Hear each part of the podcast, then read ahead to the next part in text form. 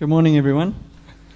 It's good to see you all. My name's Grant, if we haven't met before, and I'm one of the pastors here. Uh, we actually weren't here last week. We were at Red Point in Pinetown. Marcus, thank you so much, man. Uh, we were at Red Point in Pinetown. It was really, really cool to be there and just to be preaching with the guys that side. And we'll probably be getting together and having another Together Sunday with all those guys on the 6th of March at the beginning of next year. But if you are new, if it's your first time here, welcome. It's nice to see some different faces and some new faces. I was trying to work out if I should mention people or not, but it was Brett's 60th birthday on Tuesday. I think it's a pretty big milestone, so big congratulations to you.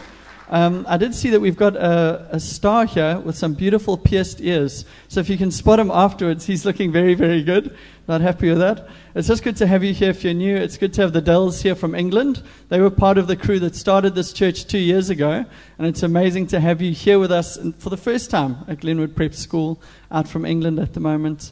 Uh, good to have some guys here from another church just down the road joining us this morning. So if you're here visiting, wonderful to have you here, and I really do trust God will meet with us and speak to us today. We're into the third part of our Awe and Wonder series. And what we're wanting to do over a few weeks is to spend some time going through the book of Psalms and I guess opening our eyes in a new way to the reality of who God is and what He's like. We're really praying and trusting that God would open our eyes to see God more and more, to know Him and develop a greater hunger for Him. That's kind of why Kimmy's done the table like this today. We're going to do communion at the end, and you're welcome to grab some cheese and grapes and whatever else before or after communion. But she just wanted me to make sure you know communion's more the bread and the wine kind of part of it all. But we want to do, we do want to celebrate God together, and we want to feast on Him, and we want to grow in hunger for Him, and we want to come to know Him and enjoy Him more and more as a community. And one of my my um, prayers and one of the things I trust is that there would be a culture of knowing God and walking with God and living by faith in this church that would grow more and more over time. But what I want to do today is we're, we're speaking about knowing God and we're speaking about developing a hunger for God. And I want to look a little bit today at one of the spiritual realities we will all face as Christians in our lives as we walk with Jesus. It's a time when you feel spiritually dry or a time when you feel far from God. And it is something all of us will go through at points in our lives. Maybe you're in that place today. Maybe you're in a place where you feel tired, drained, far from God, discouraged, despondent. You don't know what's going on inside of yourself, but you're probably a bit discouraged by it. Maybe you're a new Christian and you've never experienced this before. You're on a bit of a surreal high about knowing Jesus and you're so excited about Him. You're so excited about the faith. I just want to warn you up front, and maybe this morning's message would warn you up front that there will be some difficult moments ahead. There'll be some moments where God does feel far away, but where God does still love you nonetheless. So if you can turn to Psalm 42 in your Bible, otherwise it will pop up on the screen behind me here and we can follow along. We'll read it through together. This is a psalm that is written by the sons of Korah. You'll probably see that as you turn there as we read through it. And the Sons of Korah is a really, really great worship band name, and that's what they were. The Sons of Korah were a worship band, kind of like Matt and the guys leading us in worship today. They would lead worship in the house of God. They were professional musicians in the temple in Jerusalem back in the day.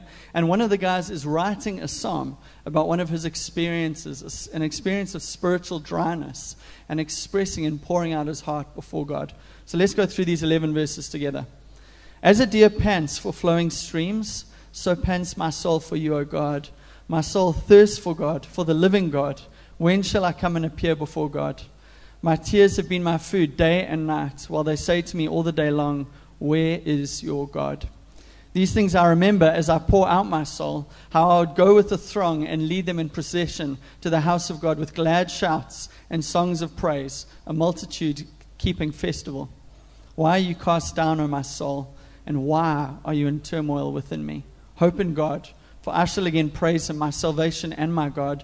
My soul is cast down within me, therefore I remember you from the land of Jordan and of Hermon, from Mount Mizar. Deep calls to deep at the roar of your waterfalls. All your breakers and your waves have gone over me. By day the Lord commands his steadfast love, and at night his song is with me, a prayer to the God of my life. I say to God, my rock, why have you forgotten me? Why do I go mourning because of the oppression of the enemy? As with a deadly wound in my bones, my adversaries taunt me, while they say to me all the day long, Where is your God? Why are you cast down, O my soul? And why are you in turmoil within me? Hope in God, for I shall again praise him, my salvation and my God. And in this psalm, we see the writer is going through a real period of spiritual thirst, of spiritual hunger. And this is an intense thing. This isn't a minor thing that he's going through. I mean, if you see the language that he uses throughout the psalm, he talks about an emotional turmoil inside of himself. He's crying in the psalm, he's eating his tears. That's what he talks about. He describes his soul as being downcast and in turmoil. He talks about how distant God feels and the fact that he feels forgotten by God. I think he feels abandoned by God. He's questioning God's love to him in this period. It's a really big moment of questioning and asking what is going on at the moment for this man. But despite how the writer feels in this moment, he does still cling to what is true. And he reminds himself of some of the truths that he knows about what God is really like that God is alive, that God is his salvation, that God is his rock. He reminds himself that God is his hope and the real satisfaction for the thirst that he feels inside of his soul. He reminds himself of God's incredible unconditional love as he laments his circumstances. He's not enjoying the moment he's going through in his life. It's difficult, it's tough. He feels turned upside down, but he's seeking God, the God he knows about, the God who is living, and the God who he's encountered before. The big idea of the psalm is the answer to the question what do we do when God feels far away? What do we do when we're in a spiritual dry place and where we can't feel God? And the writer answers and starts like this he says, As a deer pants for flowing streams, so pants my soul for you, O God. My soul thirsts for God, for the living God. When shall I come and appear before God? And if you're like me, I went to Kloof Junior, Senior, and High School. And I think through most of those schools and assemblies, I don't know if they still sing these songs in assemblies, we would sing the song, As the deer panteth for the, I don't know why we sung Panteth in 1993 when I was in school, but we sung it. And I remember that song, and I remember the imagery that went through my mind as someone like trying to visualize and get inside the mind of the psalmist or the deer or whatever's going on. You've got this picture in your mind of a deer panting. This deer's got his tongue out and he's he's lapping and he's panting and he's desperate for water. He's really, really thirsty. It's kind of like a dog. You can see him like this dog limping towards the water, desperate for a drink. And I have this dog, well, my parents have this dog named Lucy, who is a panter. She's a real pavement special that we got from the SPCA. And back in the day, I would be in the pool during the hot summer days, and Lucy would come and drop her ball right on the edge, would often fall in, and I would throw the ball for Lucy. And Lucy would chase after the ball, bottom of the garden and back. I'd throw it again. This would go on and on for like 10 minutes. Throw the ball, she'd run and fetch it, she'd bring it back until she overheated. And this little dog, covered in fur in the heat of the day, running back and forth, li- like literally, this ball is the idol of this poor dog's life. Chasing after this ball, bringing it back to me, eventually just hit the wall, tongue out, panting, and would lie in the shade to cool off and recharge for about 10 minutes. And then she was back at the edge of the pool, dropping her ball, wanted to go again. That's the thing I've got in mind as I read Psalm 42.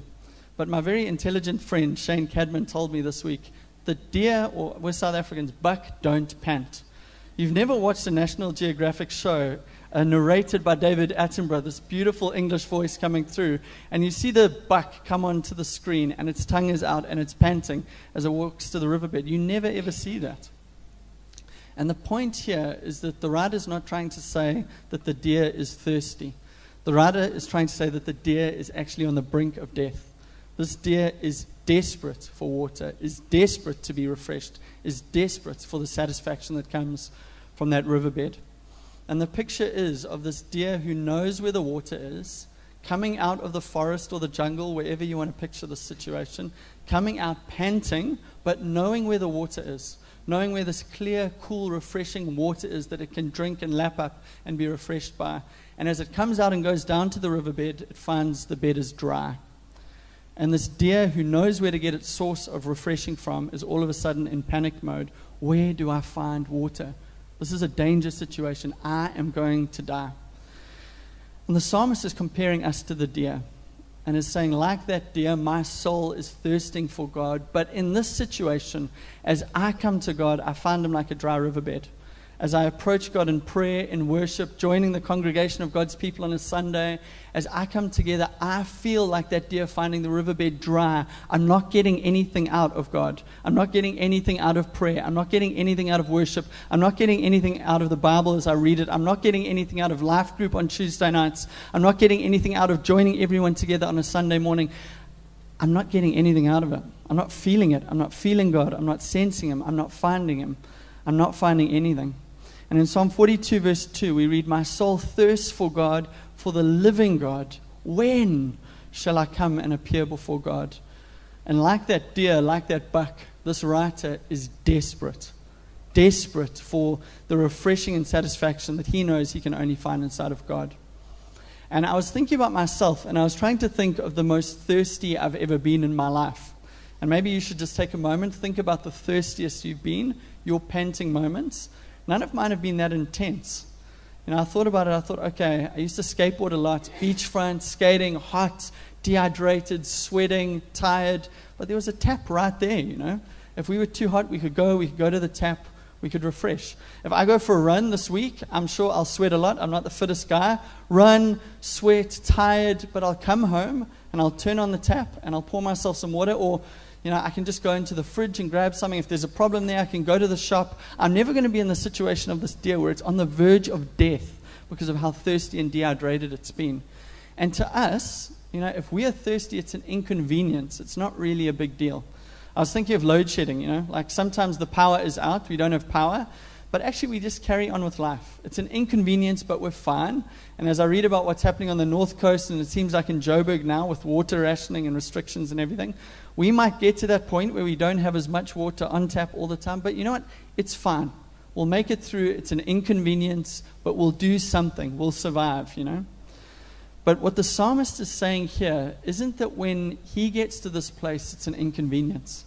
And if that's you today, you feel far from God, you feel dry, you feel tired spiritually, we shouldn't go, oh, you know, I came on Sunday and it's I didn't get anything out of it. I didn't feel God. You know, the preacher didn't say anything that hit my heart. Inconvenience. You know, God, I'm making time for you, but you're not delivering. You're not providing the stuff that I need. That's not what the psalmist is trying to say here. It's not like the convenience of tap or shop or fridge. He's actually saying it's not a convenience issue, it's a life or death matter. He is coming to God desperate, in need of more of Him. And if he doesn't get it, he's like, I'm on the brink of spiritual death. And this is where it starts to get interesting. The writer who is so dry and so thirsty and so in need of God also says in verse 4, really interestingly, These things I remember as I pour out my soul. So there's two pictures now which are in our minds. The one is of this deer panting. And the other picture we've got is of him pouring out his soul. So, in one um, image, he's saying, I'm completely dry, I'm bone dry, I'm desperate for the refreshing of God. But in the other image, he's waterlogged, he's too full, and he needs to pour out the stuff that's inside of him before God. So, we've kind of got this really interesting paradox of the two pictures playing side by side there. And I want to just explore that a little bit more. Why is he panting and pouring?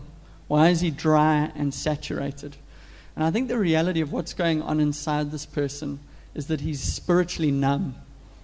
This person probably has a busy life, lots going on, lots on their mind, lots on their plate, lots of balls that they're juggling, lots of things that they're involved in, maybe stress, strain, ambition, weight on their shoulders, responsibilities, a lot of things on their mind. And all of that stuff is filling them up filling up their mind space, filling up their heart space, filling up their soul space, so that there's actually no room for anything else. And this guy is coming to God absolutely dry and empty of God. There's none of that life giving water and refreshing that his soul so needs. But at the same time, he's completely saturated, waterlogged, full of all the wrong stuff, of all the stuff in life that is actually filling him up so he has no room for God. And the first step that he needs to take to go forward is to pour out his soul before God. David and some of the other psalm writers would probably call this a lament. He's got to come to God and he's got to pour all of the junk and gunge and things that fills up all of the spaces inside of himself. He's got to pour it out that he could make room to be filled and refreshed in God. And I want to encourage you if this is you and you're in this space, don't give up. You know what can happen is you just go, Well, I'm going through the motions, as I've said already. I, I, come on Sundays, I go on Tuesdays, I'm making time to pray and read my Bible and sing songs to God. I'm speaking about all of this stuff, but nothing is happening. I don't sense God. I'm not getting anything out of God, so I'm just going to stop. And I want to encourage you to be like the psalmist, like the son of Korah, and don't stop. Keep going. Because if you've noticed, this psalm here is a prayer. It's a prayer of him pouring out his stuff before God. He's writing this all down to God and he's saying, God, I feel like you've forgotten me. God, I feel like you're far away. God, I feel dry. God, I feel saturated. God, there's too much going on. He doesn't give up on God. You know, even though the experience of God, the reality of knowing God, of hearing God's voice, of feeling God's closeness, has maybe been months since he's experienced that, he hasn't given up on God. And if you're in that place today, I want to encourage you to be like the psalmist. Go to God with your problems. Go to God with your soul troubles. Go to God with the things on your mind. Go to God with your dryness. If you miss God, tell Him that. Tell Him, God, I miss your presence. I don't feel you. I haven't heard your voice. I'm going through the motions. I don't understand this. I'm confused. I don't feel your love. But this guy here doesn't stop believing in God, he just stops experiencing the reality of God's presence in his life. And if this is you, and you feel like this is the place you're at, I want to encourage you to be like the psalmist. Don't go to your friend or your spouse or your life group leader or one of the pastors here and pour out your soul. Go to God. It might be good to speak to someone and tell them what's on your mind and on your heart, but go to God and pour this stuff up out to Him.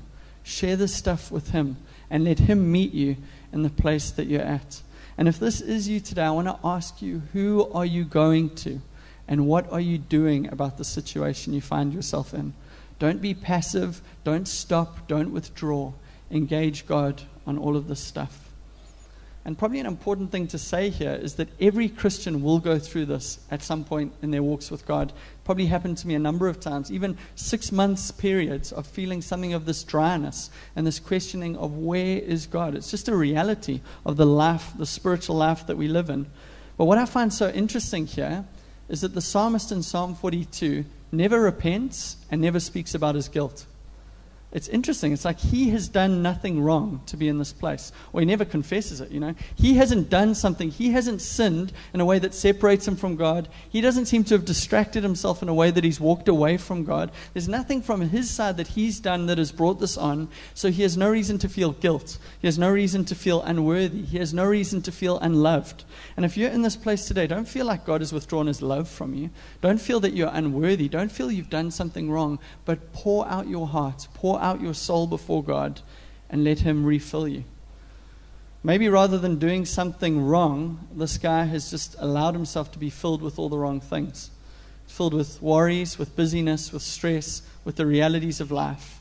He's just full of other stuff. And if I can just touch on this one more time, maybe this morning you need to pour out your soul before God.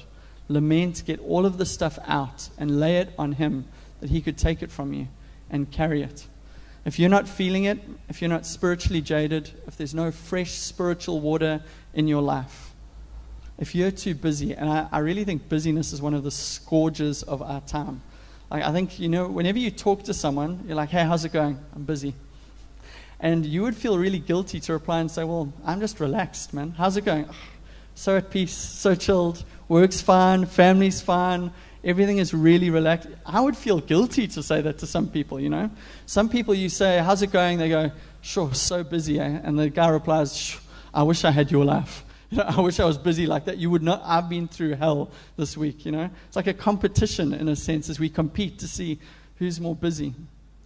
And here, in a sense, this person is busy. The world is pulling at them. There's so many things demanding their headspace and uh, overwhelming them and filling their minds and filling their hearts and just getting them down.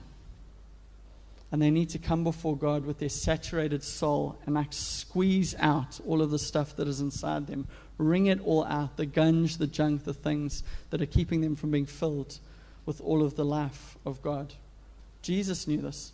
Jesus knew about stress in the Garden of Gethsemane. We'll actually talk about it just now. Paul the Apostle talks about his stress in 2 Corinthians 4, verse 8 and 9. He says, We are hard pressed on every side. Who feels like that today? But not crushed. Perplexed, but not in despair. Persecuted, but not abandoned. Struck down, but not destroyed. And I'm sure there are a number of us who could maybe relate to something of that. Hard pressed on every side. Yeah, that sounds like my life at the moment. But there's a beautiful offer that Psalm 42 is making, and it's the offer to come to God with your stuff and to pour it out on Him. 1 Peter 5, verse 7 says, Casting all your anxieties on Him because He cares for you. And maybe as we worship at the end, you need to come before God and cast your anxieties on Him because He cares about you. To take the burdens on your life, the things that are saturating your soul, the things that are troubling you, and give them over to God that He could carry those burdens because He is the great high priest of our faith. He cares about us more than we care about ourselves. He cares about us more than our spouses or friends or family do. He is the one who loves us and is there to carry all of our burdens. I don't want to forget to say this. Real soul, emotional, and spiritual health comes when we do this. When we hand these things over to God and when we start to speak to ourselves about these things. There's an amazing reality here in the wrestle of what is going on inside of this person that the psalmist owns what they're going through. And in verse 6, they say, My soul is cast down within me. He owns it. This is the reality of where I'm at. I'm at. He's not hiding it. He's not pretending. He's just authentic and real. This is where I'm at. My soul is full of turmoil. It's cast down. I'm troubled. There's stuff going on. But he doesn't leave it there. He doesn't just stop there. In fact, what he does is he leads his own soul and he points himself to God. He says, after he owns it, he says, Therefore I remember you from the land of Jordan and of Hermon and from Mount Mizar. And I want to ask you when you feel far from God, when you feel spiritually dry and drained and depleted, what do you do? Do you stop all of the spiritual disciplines? Do you stop the church stuff? Do you stop the God stuff and just withdraw? Or do you lead your soul back to God even though it's not feeling it?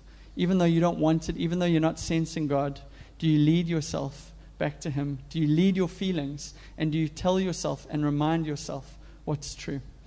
And probably the biggest question mark I had as I went through this psalm and as I was looking at Psalm 42 is the next little part of this verse where we see that the writer is remembering God from Jordan, Hermon, and Mount Mizar. Have any of you holidayed there before? Been to any of those places? Not even one person. Sounds like a horrible place from everything I read. Rocky, mountainous, deserty. So pick somewhere else for your next holiday. But the writer is writing from those places, and it's significant that they're there. Because he remembers in verse 4 and he remembers in verse 6 when he was close to God when he was living in Jerusalem, when he was living in the south of Israel, right by the temple, right where God and the people of God were. And he was leading worship like Matt did today. He was leading the people of God to sing to God and praise God and pray and enjoy God together. He's reminiscing and remembering those times. And he's saying, Ah, what beautiful days those were. But now he's far up north. He's in the desert, he's in the mountains, he's separated from the temple where God's presence is, he's separated from the people of God, he's not leading anymore. And I'm not sure if this is a geographical thing, if he's really moved, or if this is more of a metaphor. Like in his heart, he's moved. In his heart, he's far away from the place he used to be. In his heart, he's not at that same place of intimacy. I don't know. I couldn't find the answer. But let's pitch both of those towards us. And I thought maybe you're here today and you feel like this guy because you know what it's like to be part of the community of God. You know what it's like to be in the church. You know what it's like to be following Jesus closely. But actually, you've drifted and you've been out of the church for a long time. I don't know if that's your story here today, but I think God is speaking to us through Psalm 42, and He's saying, Come home. Now's the time to come home. Now's the time to draw near. Now's the time to come back to God and to come back to His community. And the other thing that could be a question is maybe you're part of this church. You're part of Redpoint Durban. You're here all the time. You're involved in the things that are going on. But it's not a geographical reality, it's a cardiographical reality. It's a heart thing. And your heart has drifted far from God. Your heart has drifted far from the realities of this community. Maybe there's an offense. Maybe there's something that's gotten in there. And there's a distance that is drawing and growing. And I think today, through Psalm 42, God's saying we need to deal with that stuff. Let's lay it down. Let's take it to God. Let's pour it out on Him. Let's come close again. Come home. I think God is saying, Come home to all of us today. We can't do the Christian life alone. We need the family of God's people to live out our faith. In fact, I read yesterday the New Testament has 59 one another commands. So you can't do church home alone, just you and the wife, you and the kids. We need a community of people so that we can live out the one another's of the scripture, so that we can live out the ways of Jesus, so that we can be scratchy with one another, learn what not to do from one another, but also teach each other God's ways and inspire and set one another an example of what it looks like to follow Jesus. Christianity is a team sport, or maybe better, Christianity is a family sport. And we need to learn to grow and live out our family within the family of God's church. He reminisces and remembers the good old days leading God's people when he was close to God in Jerusalem before he moved out to all of those other places. And he longs for that intimacy. He longs for that closeness with God again. So his first step is he pours out his soul before God. The next two things that he does is he listens to his soul and then he talks to his soul. Firstly, he listens to his soul. In verse 5 and 11, we read two why questions. I think it's quite interesting. He asks himself the question why four times in the psalm, and he asks God the question why twice. Maybe if you're questioning God here today, I think it's good. Ask questions, get answers, seek God in the process, but maybe ask more questions of yourself than you do of God. And here in verse 5 and 11, it says, Why are you cast down, O my soul? And why are you in turmoil within me? And the psalmist here is like investigating. He's doing some CSI on his soul and he's checking out what's going on inside of himself. He's interrogating himself. He's asking himself some of the hard questions of life. Why is this going on? What is happening? Why do you feel this way? And maybe if you feel far from God and you feel that you're in a dry place, we need to start with a little bit of soul interrogation. And we need to seek God and say, God, what is going on inside of me? Why is it that I'm, what is robbing my joy? Why is it that my life is saturated? Why is it that I feel so spiritually dry? Is it busyness or stress or anxiety, wrong priorities, distractions, sin? Is it other objects of worship or idols? Is it something I'm doing or is this just something that I'm going through? And the psalmist gets really real and asks himself some serious questions. But he doesn't ask himself questions alone. There's also an adversary or an enemy, someone who seems to be questioning him and who asks the question a number of times, Where is your God? And I think like those questions are real. That could be a friend or a family member or a coworker who's firing some tricky questions, saying stuff like, "You always tell me about how good and loving your God is, but you're in this difficult place and God feels far. Maybe he's not real.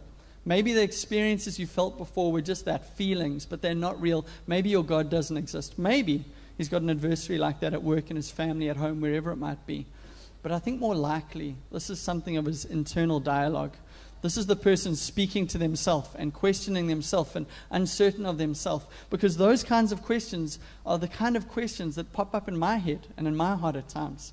Why is this going on? Is this really true? If God, then why? You know, all of those things. And I think maybe the greatest enemy that this writer is facing is either self doubt or maybe it's the devil speaking to them.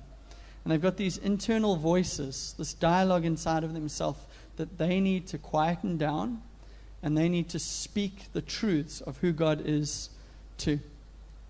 And after listening to our souls and interrogating and asking some questions, we need to start speaking to ourselves.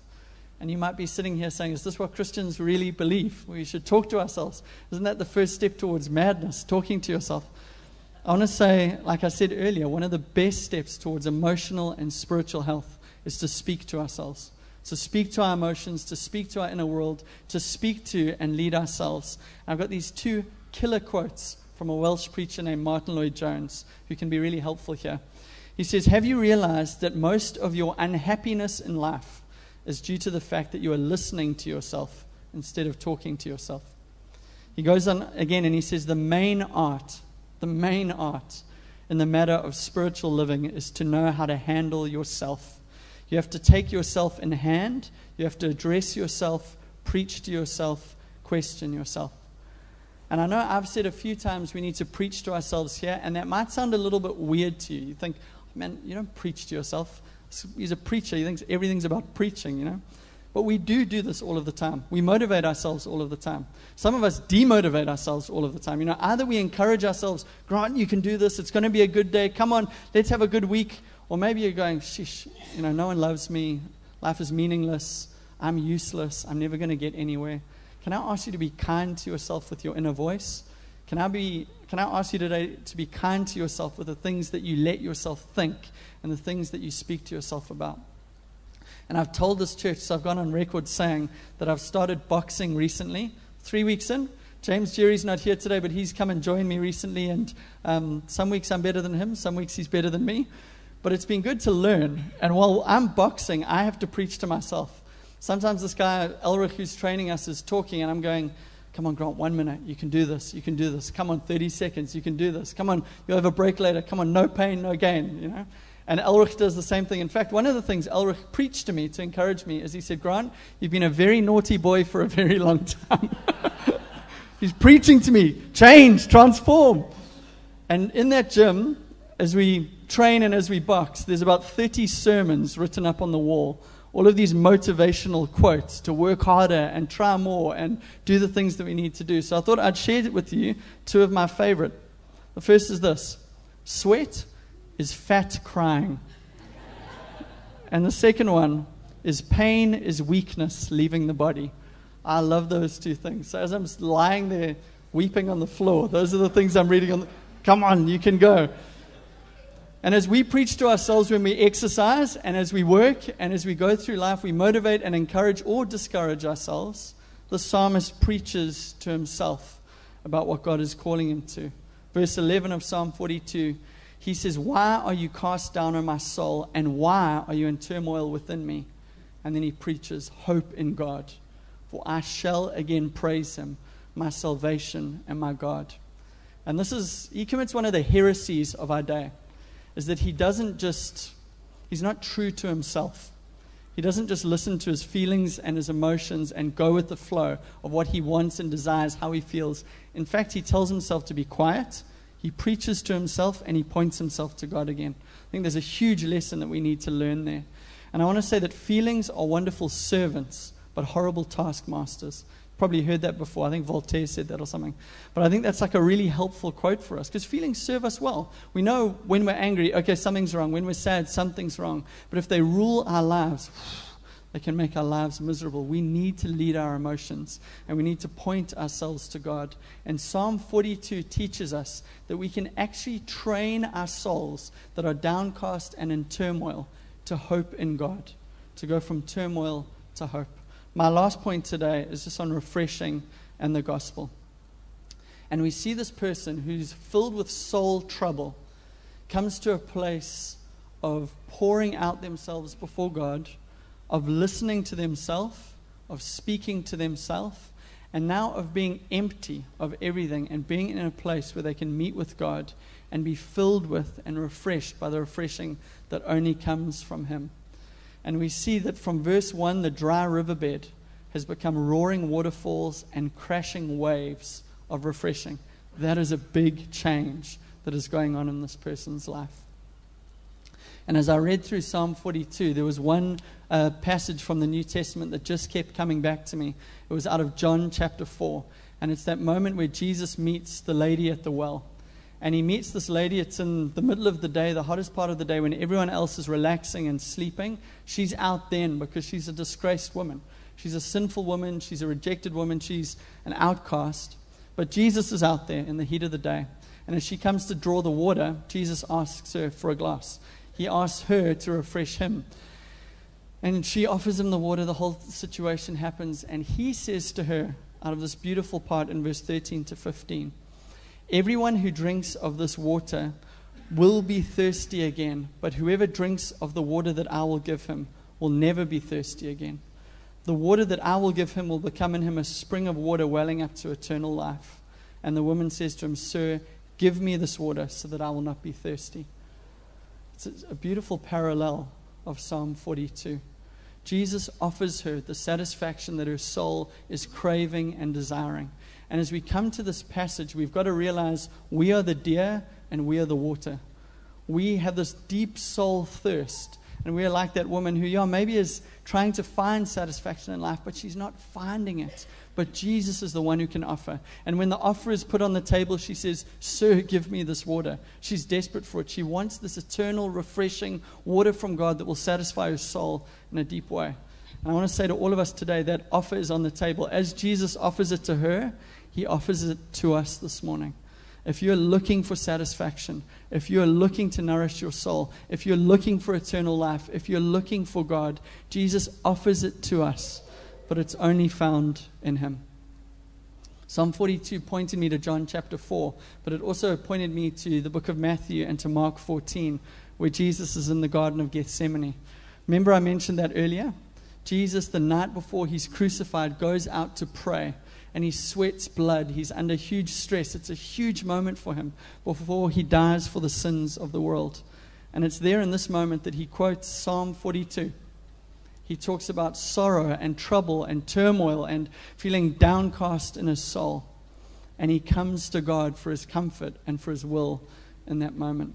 But there's a huge difference between our experience with Psalm 42 and Jesus' experience because what I'm saying to us this morning is in Psalm 42, the deer comes to the riverbed and it's dry and empty, but it points us to God who wants to satisfy us. I'm saying John chapter 4, actually, the lady comes to the well and she finds satisfaction in Jesus. But Jesus, who felt thirsty on the cross, didn't get satisfied. Actually, he died thirsty so that you and I could be satisfied forever in the refreshing of God. And in the psalm, as this man writes and talks about how he feels forgotten by God, rejected by God, that God has turned his back on him Actually, Jesus on the cross had God turn his back on him completely. He was forgotten by God, he was rejected by God. God did take his love away from him so that you and I would never have to go through that experience. God turned his back on Jesus that in him we would never have to go through that again. And I want to say to you if you are here today and you are in Christ and you feel like you're going through this experience, it is a normal part of the Christian walk. But you never have to worry about God's love about God's nearness and God's commitment to you. Because Jesus died of thirst, and Jesus had God turn his back on him so that we would never have to experience that again. Red Point Durban, that's the kind of stuff that we need to be preaching to ourselves, to motivate ourselves, to believe this stuff, that we would walk well with God. And we're about to worship now. But I want to say if each one of us took hold of these things, if each one of us owned these things, if each one of us poured out our souls before God, listened to our souls, spoke to our souls, and then allowed God to refresh us in Jesus, I think this church would look very, very different. I think our lives would look different. And if each one of us together were walking out the realities of these things, I think this community would surge forward just in the life of God in awe and wonder at how incredible He is. Our hunger for Him would increase, but so would our satisfaction in Him. And I want to ask as we spend this time worshiping now, and if the band could come up. Actually, can we all just stand together?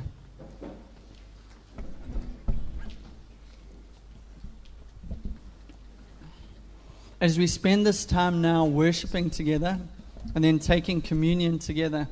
I want to ask you to use this time to do some of these steps that Psalm 42 speaks to us about. As we sing these songs, why don't you cast your burdens onto Jesus because he cares about you?